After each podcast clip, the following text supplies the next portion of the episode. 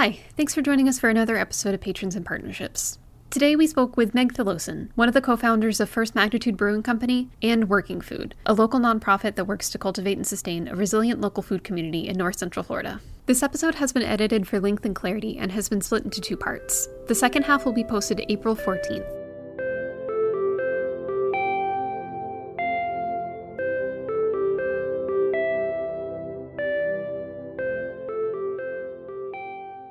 Hi, Meg. Thank you for joining us today. Would you mind telling us a little bit about yourself and how you got involved with Working Food?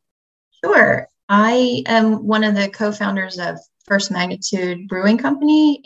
We opened in 2014, and I was running the business side from startup through the first three years. One of our goals was definitely to open our doors and enjoy working with local community organizations of all types that you know made sense for fundraising awareness take advantage of having a, a space for it and an opportunity for, for folks to gather and, and hopefully support what they're working on in the community whether it's science art you know you name it pretty much everything like the number of amazing organizations in our community that i thought i knew already knew about i really only had scratched the surface.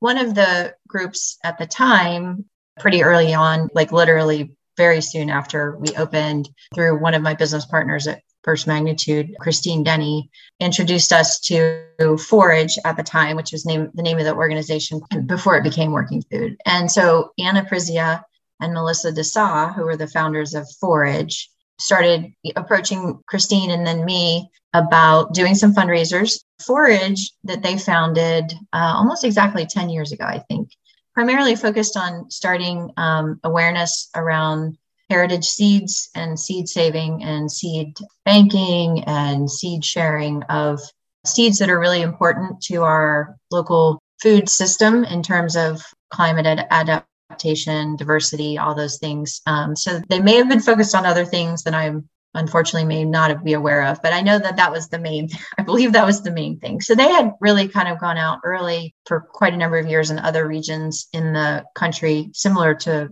frankly craft breweries. Um, the southeast and specifically florida at the time was a little bit behind. There wasn't much attention much less organizations that were focused on seeds I was intrigued and interested to learn more about that because I hadn't been exposed to it. And then, as somebody that was very busy running First Magnitude, I uh, was impressed with their level of professionalism and just the events that they did and the education that they provided was always like really, really beautifully done. And I thought was really interesting and an important part of the community. Fast forward a few years from there, and Anna Prizzia, who is now a county commissioner, by the way, and at the time was part-time professor at UF um, and doing forage. She had been working on kind of the next vision for the next thing in the local food systems uh, world.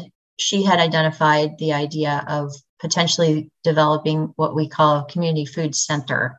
And essentially, what we looked at doing was it's deliberately a systems based approach. So, no longer just focusing on seeds, at the time, Forage had started doing also youth programs and partnerships with Cultural Arts Coalition and some other important, wonderful partners. And so they brought in the gardens and science based programming. The other third area that we decided to kind of combine when creating working food at the time was uh, and taking forage became working food and it was sort of the marriage of there was blue oven kitchens which was operating um, val leitner was an, is an amazing person who had founded that and that was sort of version 1.0 of a shared commercial kitchen in Gainesville. And she was operating that on South Main. They had been needing to do the next thing as well. And so uh, Working Food was literally, quite literally, the merger marriage of Forage and Blue Oven Kitchens. And we did a lot of fundraising and outreach and searching to find the place to pull this together. And that's where we ended up on Northwest 10th Avenue in the Grove Street area um, near Cypress and Grove Brewery and afternoon restaurant and opened the shared commercial kitchen in 2017, I think, 20, December 20 or 18. So that's um, how we got to working food, and it still is at that location. Could you tell us a bit about the mission and goals of Working Food and any notable events in its history? Sure. So, Working Food's mission now is um, to build a resilient local food system, economy, however you want to put it.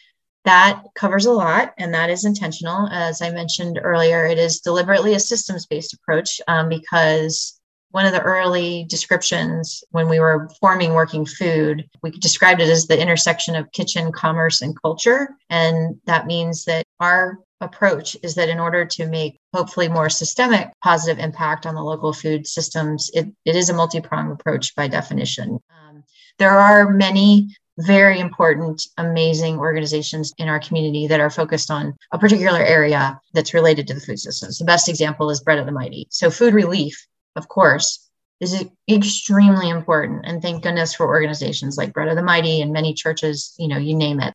We, however, again, are trying to be an organization that works in the middle of some key areas our goal is to be like an advisor and in a community of our size that's worked well. People have been very open and, and wanting to work with us and, and talk to us whether it's you know city and county folks that are working on things in the comprehensive plans that deal with food systems or whether it's local farmers or folks at uf there's a great collaboration that happens and we're definitely in the middle of that. Our three program areas that are specific and support those goals are again the seeds in a partnership with Grow Hub.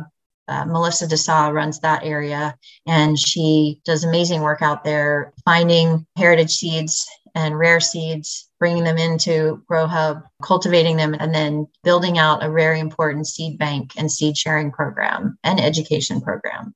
She also does workshops and things like that around, you know, rare varieties, all sorts of interesting programming. And then the other area is youth programs where we have had ongoing youth gardens programs with um, elementary age children through partnerships with Cultural Arts Coalition, Greater Duval Neighborhood Association, and now SWAG, the Southwest Advocacy Group. So those are happening every week. It's amazing, very high quality, high impact, just wonderful programming for these elementary age students to be in the garden, learn about healthy food, taste it. And then the last is our kitchen culinary program, and that is our shared certified commercial kitchen and specialized storage that we built out and manage for local food and beverage based businesses and business owners that are looking to start or scale their business. Access to affordable and accessible and quality equipment and space that's certified for them to start or scale is hard to find. So we provide that. And then the specialized storage that's co-located is oftentimes um, these same entrepreneurs need to be able to have cold storage or freezer storage and dry storage co-located so that they can also do their purchasing or storage of finished products we have about 17 entrepreneurs of all different types. It's a really fun mix of folks that are from food trucks through meat processing, from three local women ranchers through um, a beverage business. Brio um, is a local cold brew, and a couple caterers um, that are using our facilities and what minimal support services at this point we're able to provide. That's really cool. I can't think of any other rentable kitchen like that that someone could use. Correct. We are sort of there is one in Ocala that's been around for quite a while. I don't know much about it, but that was the closest that I was aware of. Um, and so it's there's definitely been demand, and that was how Anna roped me in because I could understand having started a business like how hard that is, and knowing I, that yeah it's just exciting that there is that demand out there because in our view from a food systems point of view the ability for folks to have at least an, a shot at it to build their own wealth, whether it's their family business wealth or whatever, is really important to give the opportunity, hopefully, for some small, really micro businesses to get started. Yeah, I know that that sort of equipment is incredibly expensive. So I can't imagine how difficult it is for a small business to get started without that sort of assistance. Exactly. It, just finding the space and then, like you say, the equipment, and then you have to keep it up, you know, the maintenance and repairs, like you're saying. I mean, it's, yeah. So having that, it's, it's exciting and we're hoping that we can continue it as, and meet the demand as best we're able. So it opened in 2019 and then a year later, COVID lockdown started. So yes. how, how has working food handled COVID? I know at one point the kitchens were shut down, right? Right, exactly. So, like almost every organization, you know, it's almost like not even necessary to say anymore. Um, we were definitely hugely impacted. So, the one area that was actually able to keep going pretty much without a blip and actually like experience kind of an increase in activity was the seeds, which was kind of interesting to see. So, number one, it was still safe for Melissa and her team for the most part. Once they were able to figure out how they could be in the gardens and then do the processing, they were able to keep up actually in her area sales of seeds because we do sell them. She has beautiful seed packets that are just even the artwork on the packages is amazing that are regularly um, available at Wards and Auch Market at Curia. So actually, she was kind of inundated with requests for purchasing seeds. So that was really interesting to see. She called it the equivalent almost of the victory garden effect during the war, where people were already, there was increasing interest in their own gardening or resilient food options. But once these supply chain things and everything, and people had more time at home, you know, it really like put a huge spotlight on the need for that. I mean, it was really kind of neat to see. Even some of there are some larger significantly larger seed banks like stores. They were even reaching out to melissa because they were running out of inventory. So and then youth gardens we definitely had to pause with our partners for safety reasons. And then the team pretty early on were able to be resourceful and they pivoted to a, a kit based approach. So they were able to design some really unique garden based kits that were distributed so that the students, these young children, could have it as an activity at home.